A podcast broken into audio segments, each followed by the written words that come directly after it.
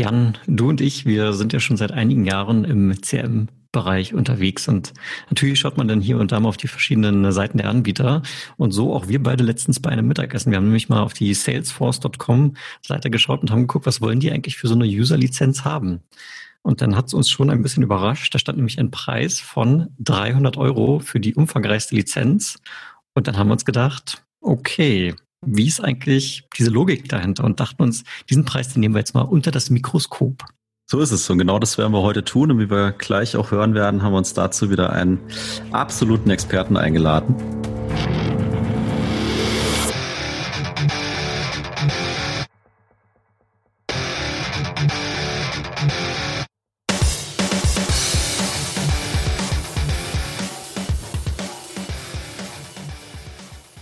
Ich bin Tim. Ich bin Jan, zusammen sind wir für euch Sales Excellence. Das ist dein Podcast für Software, B2B-Vertrieb und Pre-Sales. Wir glauben an einen strategischen, mehrwert- und kundenzentrierten Vertriebsansatz. Mit unserem Wissen und unserer Erfahrung möchten wir dir zu neuer Inspiration und mehr Erfolg in deinem Vertriebsalltag verhelfen. Und somit herzlich willkommen, liebe Hörer, zu einer weiteren Folge. Und Jan, du hast es gerade schon gesagt, wir haben uns wieder einen Gast eingeladen. Und, äh, und zwar den Christian Wirth. Und der Christian Wirth, der war schon mal bei uns zu Gast in einer der ersten Folgen. Ich glaube, da waren, wir noch nicht mal bei Folge Nummer 10. Ich möchte sagen, Folge 6 oder 7 war es, glaube ich. Jan, du weißt es wahrscheinlich besser. Aber genug des Redens. Willkommen zurück, Christian, bei uns im Podcast. Ja, vielen Dank für die Einladung. Sehr gerne. Und ähm, ja, du hast es ja gerade schon, auch im Vorgespräch haben wir darüber gesprochen und in dem Teaser für unsere Hörer gerade schon gehört. Also Jan und ich waren eben da auf der, auf der Website und haben uns den Preis angesehen. Und jetzt war die Idee, mit dir mal darüber zu sprechen, wie kommt dann so ein Unternehmen wie Salesforce darauf, jetzt seinen Preispunkt da zu setzen, so 300 Euro da hinzuschreiben. Und äh, ich meine, aus der eigenen ja, B2B-Software-Erfahrung kann man sagen, man sieht ja hier und da immer mal wieder, und das habe ich schon bei verschiedenen Arbeitgebern gesehen, da werden wieder große Discounts gegeben, teilweise zwischen 50, 80, 90 Prozent, wo du ja wieder sagst, okay, was hat eigentlich dieser Listenpreis zu bedeuten? Und so auch hier ähm, kam wieder diese Frage auf. Und darum möchte ich ganz gerne schon dir direkt das, das, Wort erteilen. Ich glaube, du hast uns da ein paar gute Ideen mitgegeben, die eben dazu führen, dass Salesforce diesen Preis dahin schreibt. Am Ende können wir es natürlich auch nicht hundertprozentig wissen. Wir können nur mutmaßen und würden jetzt gerne von deiner Erfahrung profitieren und ein bisschen verstehen, wie das zusammenkommt. Mhm. Ja, vielen Dank für die Frage. Ja, ich denke, Salesforce möchte da einige psychologische Effekte nutzen und äh, ganz allgemein seine Verhandlungsposition optimieren. Und ähm, das Erste, was mir dazu einfällt, ist die Preispositionierung. Ähm, das Modell der Preispositionierung, das geht davon aus, dass eine scharfe Positionierung erfolgreicher ist als eine unscharfe Positionierung, ähm, weil der Kunde in dem Moment, wo ich mich als Unternehmen scharf positioniere, weiß, für was ich stehe, was er von mir bekommt. Und da gibt es drei klassische Positionierungen. Die kennen wahrscheinlich auch viele, die Niedrigpreis, die Mittelpreis und die Hochpreisstrategie. Und wenn man das jetzt mal im anderen Feld anhand von Modemarken Zara wäre wahrscheinlich eine Marke, die für die Niedrigpreisstrategie steht. Boss für eine Mittelpreisstrategie oder eine gehobene Mittelpreisstrategie. Und Burberry würde dann in einem solchen Modell für eine Hochpreis- oder sogar eine Premium-Strategie, die noch etwas darüber steht, äh, stehen. Und in diesem Modell geht man einfach davon aus, dass der Wahrnehmung des Kunden, wenn der Preis hoch ist, dann auch entsprechend die Leistung als hoch angenommen äh, wird. Ja, und das könnte oder das ist wahrscheinlich das Ziel hier von Salesforce, dass die Kunden sehen, ah, ich habe es hier mit einem hochpreisigen Produkt äh, zu tun. Äh, dementsprechend muss auch die Leistung eben entsprechend hochwertig sein. Mhm. Die schreiben diesen hohen Preis auf die Webseite und werden dann als Premium-Marke wahrgenommen, also weil es viel kostet ist es auch, äh, ist es auch viel wert, kann ich nachvollziehen. Auf der anderen Seite finde ich den Punkt natürlich interessant. Das heißt, ich, ich gebe hier auch ein sehr, sehr hohes Leistungsversprechen ab und muss hinterher natürlich auch dementsprechend liefern, weil sonst werde ich vermutlich mittel- und langfristig nicht imstande sein, diesen Preis da so hoch zu halten. Ja, das, man gibt da natürlich ein Leistungsversprechen ab, äh, aber ich gehe mal davon aus, dass eine Firma wie Salesforce das auch halten kann. Eine andere Frage ist natürlich, inwieweit sich dieser Mondpreis überhaupt äh, durchsetzen äh, lässt und ob man vielleicht nicht am Ende des Verhandlungsprozesses auf einem ganz anderen Niveau äh, landet. Ja. Okay, du hattest im Vorgespräch auch gesagt, das Thema Qualität und Preis, Inferenz hast du es genannt, ist äh, ein zweiter Punkt, ja, der sozusagen diesen, diesen hohen Preis dann auch rechtfertigt oder ein weiterer Grund, warum die so hohe Preise aufgerufen werden? Ja, das passt eigentlich ganz gut zu dieser Preispositionierung, dass ich eben, also das, das Stichwort heißt hier Preis-Qualitätsinferenz. Das heißt, der Kunde schließt nicht nur von der Leistung auf den Preis, sondern auch von dem Preis auf die äh, Leistung. Äh, man spricht in dem Zusammenhang auch von Detaildominanz. Das heißt, von einem Merkmal, einem einzelnen Merkmal wird auf die Gesamtleistung geschlossen. Und das ist natürlich besonders interessant, wenn es auch um immaterielle Leistungen geht, ähm, die etwas abstrakt sind, die ich nicht so gut greifen kann. Und in dem Moment kann ich natürlich über den Preis hier sehr viel signalisieren. Also ich habe das auch in den, als das neue iPhone rauskam vor einigen Monaten, stand das in vielen äh, Fachartikeln dass dieser Preis dermaßen hoch angesetzt äh, wurde, da weil ähm, die Kunden, die Konsumenten immer weniger in der Lage sind, überhaupt diese Technik äh, abzuschätzen. Ja? Und somit der Preis also ein ganz wichtiges äh, Merkmal hierfür äh, ist, dass man es da mit dem absoluten Hightech-Produkt zu tun hat. Mhm. Ja, das ist, das ist ein greifbares Beispiel und ich glaube, gerade am, am Smartphone wird es auch ähm, wird's leicht verständlich, ne? wenn wir zurückdenken äh, vor 10, 12 Jahren, als die ersten Smartphones auf den Markt kamen und du vergleichst die mit den heutigen Modellen, abgesehen davon, dass die natürlich viel leistungsfähiger geworden sind hinsichtlich der CPU und so weiter, ist aber auch die, die Feature-Liste hat sich, keine Ahnung, verhundertfacht so ungefähr. Ne? Mhm. Und, und äh, da ist natürlich der Vergleich zwischen verschiedenen Geräten auf, keine Ahnung, 500 verschiedenen Features im Prinzip unmöglich geworden. Und du sagst im Prinzip, ähm, ähnliches verhält es sich mit auch einem komplexen Produkt wie zum Beispiel eine Cloud-CRM-Software. Ja, genau. Also da ist das sicherlich auch für den Kunden schwer abzuschätzen. Und der Preis ist dann ja so ein Proxy, der das alles dann widerspiegelt in gewisser Weise, diese Leistung. Super. Vielleicht ist es dann auch direkt ein schöner Übergang zum nächsten. Du hast ja initial gesagt, bei vielen, den, bei vielen Parametern, die man heranzieht, um einen Preis zu setzen, gibt es psychologische Hintergründe. Mhm. Und äh, ich glaube, der nächste Grund, den wir jetzt hier Preisanker genannt haben, den findet man ja auch ähm, in ganz vielen alltäglichen Situationen. Ne? Ich denke dann irgendwie so an die 99 Cent äh, für einen Kaugummi statt ein Euro oder sowas. Ähm, Korrigiere mich, wenn ich falsch liege. Das ist das, was ich so im Kopf habe, wenn ich dieses Wort Preisanker lese. Mhm. Aber du, du verstehst es besser. Ja, äh, ja, also beim Preisanker geht es darum, dass wir Menschen nicht in der Lage sind, etwas kontextfrei wahrzunehmen. Oder äh, andersrum ausgedrückt, unsere Wahrnehmung ist immer vom Kontext abhängig. Und natürlich äh, setze ich mit so einem Preis von 300 Euro auf der Preisliste erstmal einen Kontext. Und das führt dann dazu, dass die darunterliegenden Preise als relativ günstig äh, wahrgenommen äh, werden. Und ähm, dieses äh, Phänomen nennt man dann den Preis, Preisanker.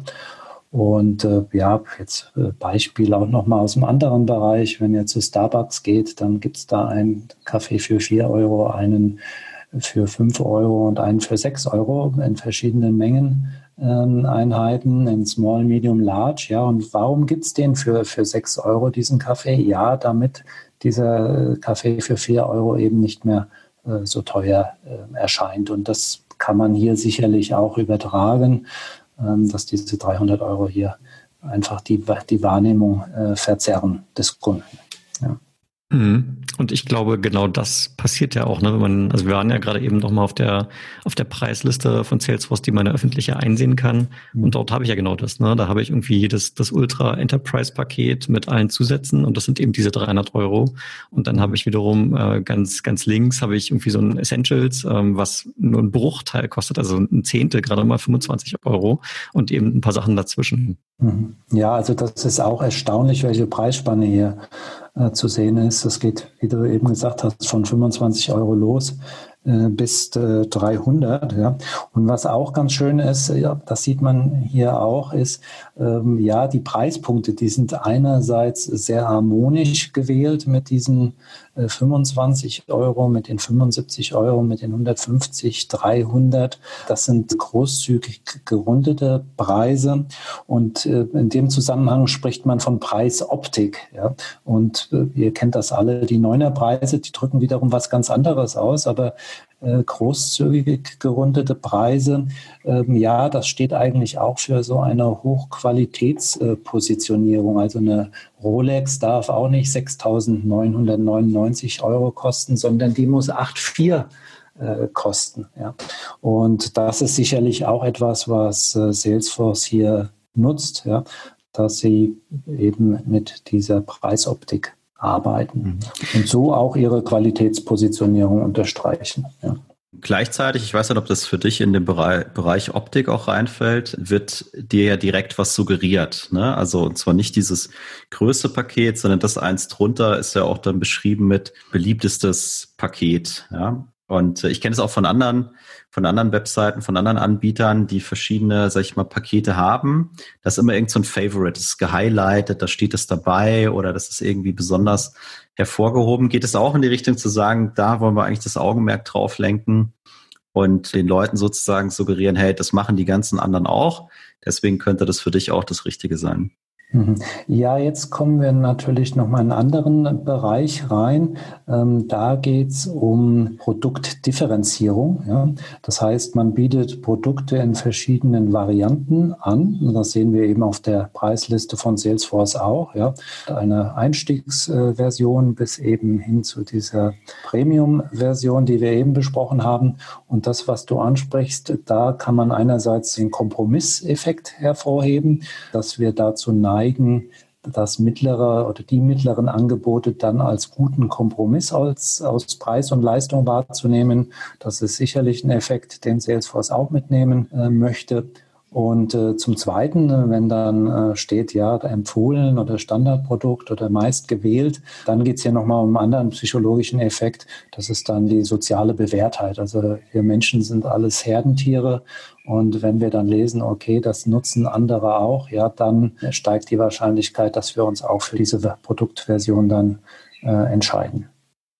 Ja, ergibt Sinn. Also ich bin mal wieder erstaunt, wie viele Parameter oder aus wie vielen Blickwinkeln man dieses Thema überhaupt betrachten kann. Ne? Und ähm, während du jetzt gerade gesprochen hast, Christian, wir sind ja hier parallel auch auf der Seite und wir können ja unsere Zuhörer gerne mal dazu einladen, wenn sie gerade ein Gerät zur Hand haben, mal auf die Seite zu gehen und äh, Jan, wenn du nochmal auf die Preise gehst, das zweitgrößere Paket ist ja auch direkt schon 50 Prozent günstiger. Ne? Also wir springen da von 300 auf die 150, was ja genau in dem Rahmen ist. Also jetzt denke ich wieder zurück an dieses Starbucks-Beispiel gebracht hast, wo 6 Euro kommt extrem viel vor und darum nehmen eben die Leute den, den Kaffee für 4 Euro und gleichzeitig eben noch dieses beliebteste Edition im Sinne von ähm, ja, soziale Bewährtheit.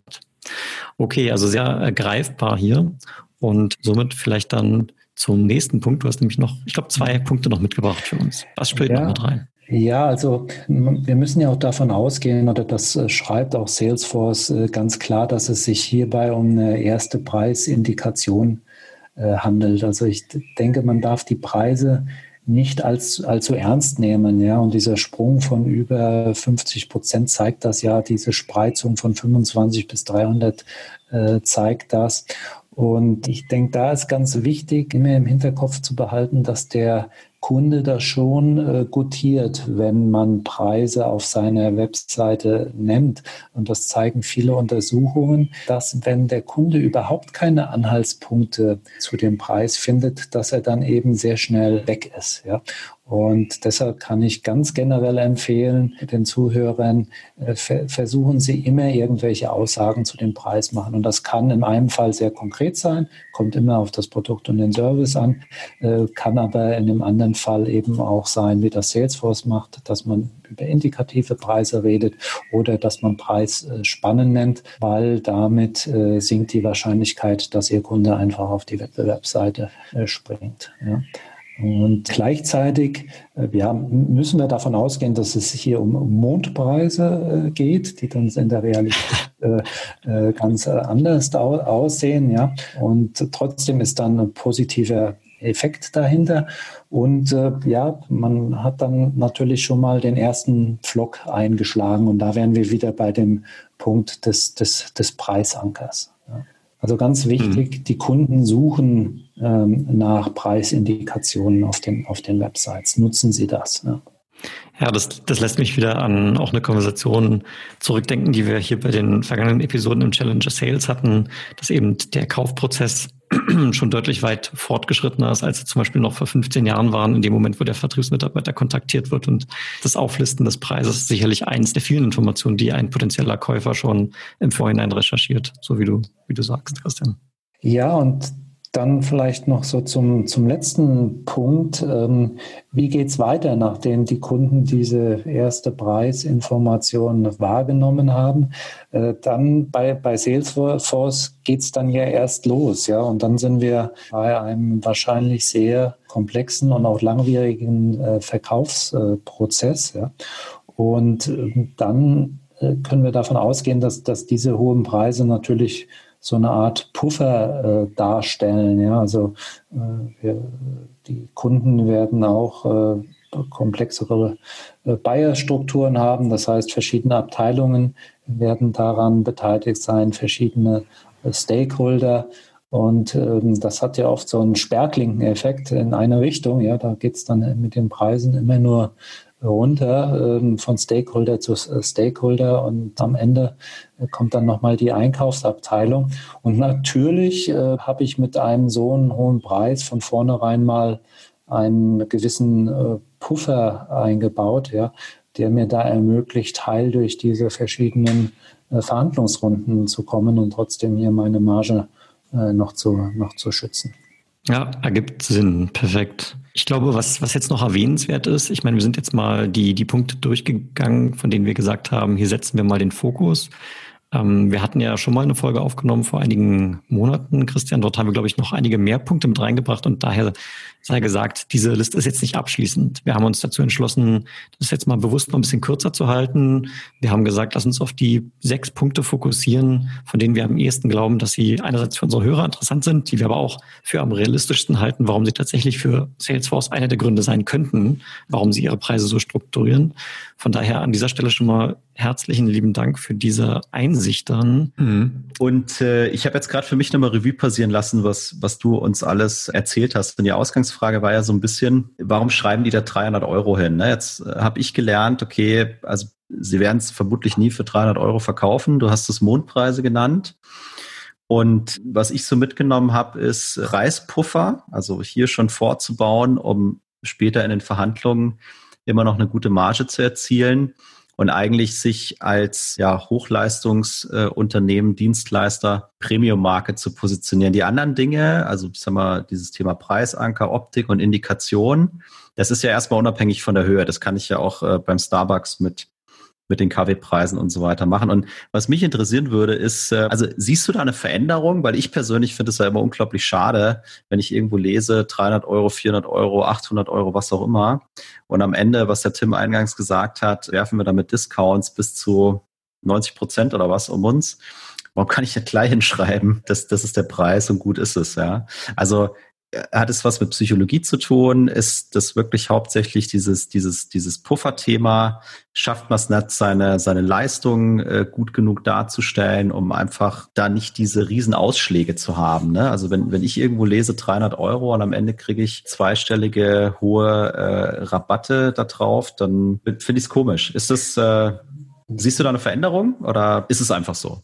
Ja, ich muss sagen, ich stoße mich da auch ein bisschen dran, weil ich in erster Linie immer den Ansatz der wertorientierten Preisgestaltung äh, verfolge und mit meinen Kunden schaue, okay, was generieren sie für ihren Wert äh, für ihre äh, Kunden und mit welchem Preis kann man dann diesen Wert letztendlich verkaufen. Ja? Und ähm, trotzdem denke ich, ist es legitim, aber das würde ich dann eher als nachgelagerten Prozess sehen, eher als taktisches äh, Mittel, dann über mögliche äh, Rabattierungen, Rabattstaffeln nachzudenken. Und je nach äh, Branche, das zeigt meine Erfahrung, herrschen da auch ganz unterschiedliche Gepflogenheiten. Also In der einen Branche hat man es wirklich mit Einkäufer, das sind ganz alte Haudegen zu tun, ja, und die einen wirklich da äh, bis aufs Blut quälen. In der anderen Branche sieht es wieder ganz anders aus. Und da muss man eben genau hingucken, wo bewege ich mich da und dann da in dieser Form, denke ich, ist es dann legitim, da auch so taktisch drauf zu re äh, reagieren. Ich würde jetzt nicht sagen, dass es irgendwie im Zeitablauf in den letzten Jahren eine Bewegung in die eine oder in die andere Richtung gegeben hat, dass man also allgemein dazu tendiert, eher höhere Preise äh, festzulegen und sich dann runterzuhandeln zu lassen oder eben eher tiefere und sich dann nicht runterhandeln lässt, äh, sondern ich glaube, das hat was sehr, sehr stark mit der, mit der Branche und der Gepflogenheiten äh, dort zu tun. Okay, super. Vielen, vielen Dank für die Einschätzung. Ja, das muss man, glaube ich, auch der Fairness halber dazu sagen. Ne? Du hast jetzt gerade von Preisstaffelungen gesprochen, Christian. Ähm, das haben wir jetzt in unserer simplen Eingangsbetrachtung vielleicht ein bisschen äh, unerwähnt gelassen. Also die Preislisten, die ich dann so gesehen habe, die haben schon sowas, ne? Ähm, dass du sagst, okay, ab 500 Usern, ab 1000 Usern und dann sinkt halt dieser immer noch Listenpreis und ähm, das, das muss man schon dazu sagen. Ne? Ich glaube auch nicht, dass äh, Salesforce selbst bei 10.000 Usern im ersten Angebot äh, die 10.000 mit den 300 multipliziert. Also das, ja. das glaube ich auch nicht. Ja. Dann habe ich auch ähm, allgemein, ich muss einfach Salesforce ein Kompliment äh, machen. Sie haben einen extrem komplexen, umfangreichen Service, den Sie da anbieten und wenn man auf die Preisseite geht, dann kriegt man also sehr schnell einen Überblick, was man bekommt. Sie beschreiben die Value Proposition sehr greifbar und Sie haben das Thema Pricing äh, meiner Meinung nach wirklich sehr gut im Griff. Also Chapeau. Perfekt. Also dann, dann vielen Dank für diese weiteren Ergänzungen, Christian. Und wenn jetzt unsere aufmerksamen Zuhörer gesagt haben, Sie möchten gerne mal selber für Ihr Unternehmen vielleicht auch mal da tiefer einsteigen und suchen sich eine professionelle Beratung, dann stehst du sicherlich zur Verfügung. Teile doch mal gerne deine Details mit uns und was du dort tust. Ja, vielen Dank, äh, Tim. Also jeder, der Interesse hat, kann sich gerne bei mir melden. Meine Kontaktdaten findet ihr auf meiner Webseite optimalprice.de CH und der Interesse hat an einem 30-minütigen Erstgespräch, kann ich dieses gerne anbieten und dann können wir uns mal in Ruhe über seine Herausforderungen bei seinen Preisen unterhalten. Perfekt, das packen wir auch in die, in die Show Notes. Und dann an dieser Stelle möchte ich sagen, vielen lieben Dank nochmal, Christian, dass du zu uns gekommen bist. Danke, dass du deine Erfahrung mit uns geteilt hast. Und auch natürlich herzlichen Dank an unsere Zuhörer. Wir hoffen, für euch war wieder etwas dabei. Und äh, wenn ihr es noch nicht tut, dann abonniert natürlich den Podcast und folgt uns auf LinkedIn. Und das letzte Wort übergebe ich an Jan und an Christian. Ciao. Ja, ich kann auch nur sagen, vielen, vielen Dank, äh, Christian. Vielen Dank an, an die Zuhörer fürs Zuhören. Ich fand's super cool heute und äh, ich glaube, es ist die erste Folge, die wir jemals äh, unter einer halben Stunde äh, produzieren werden. Also auch dafür großer Respekt, insbesondere an Tim, der hat uns dahin getrimmt. Und äh, ja, bis zum nächsten Mal. Ja, lieber Jan, lieber Tim, euch auch vielen Dank und ähm, dann wünsche ich euch weiterhin viel Erfolg mit eurem tollen Podcast. Dankeschön.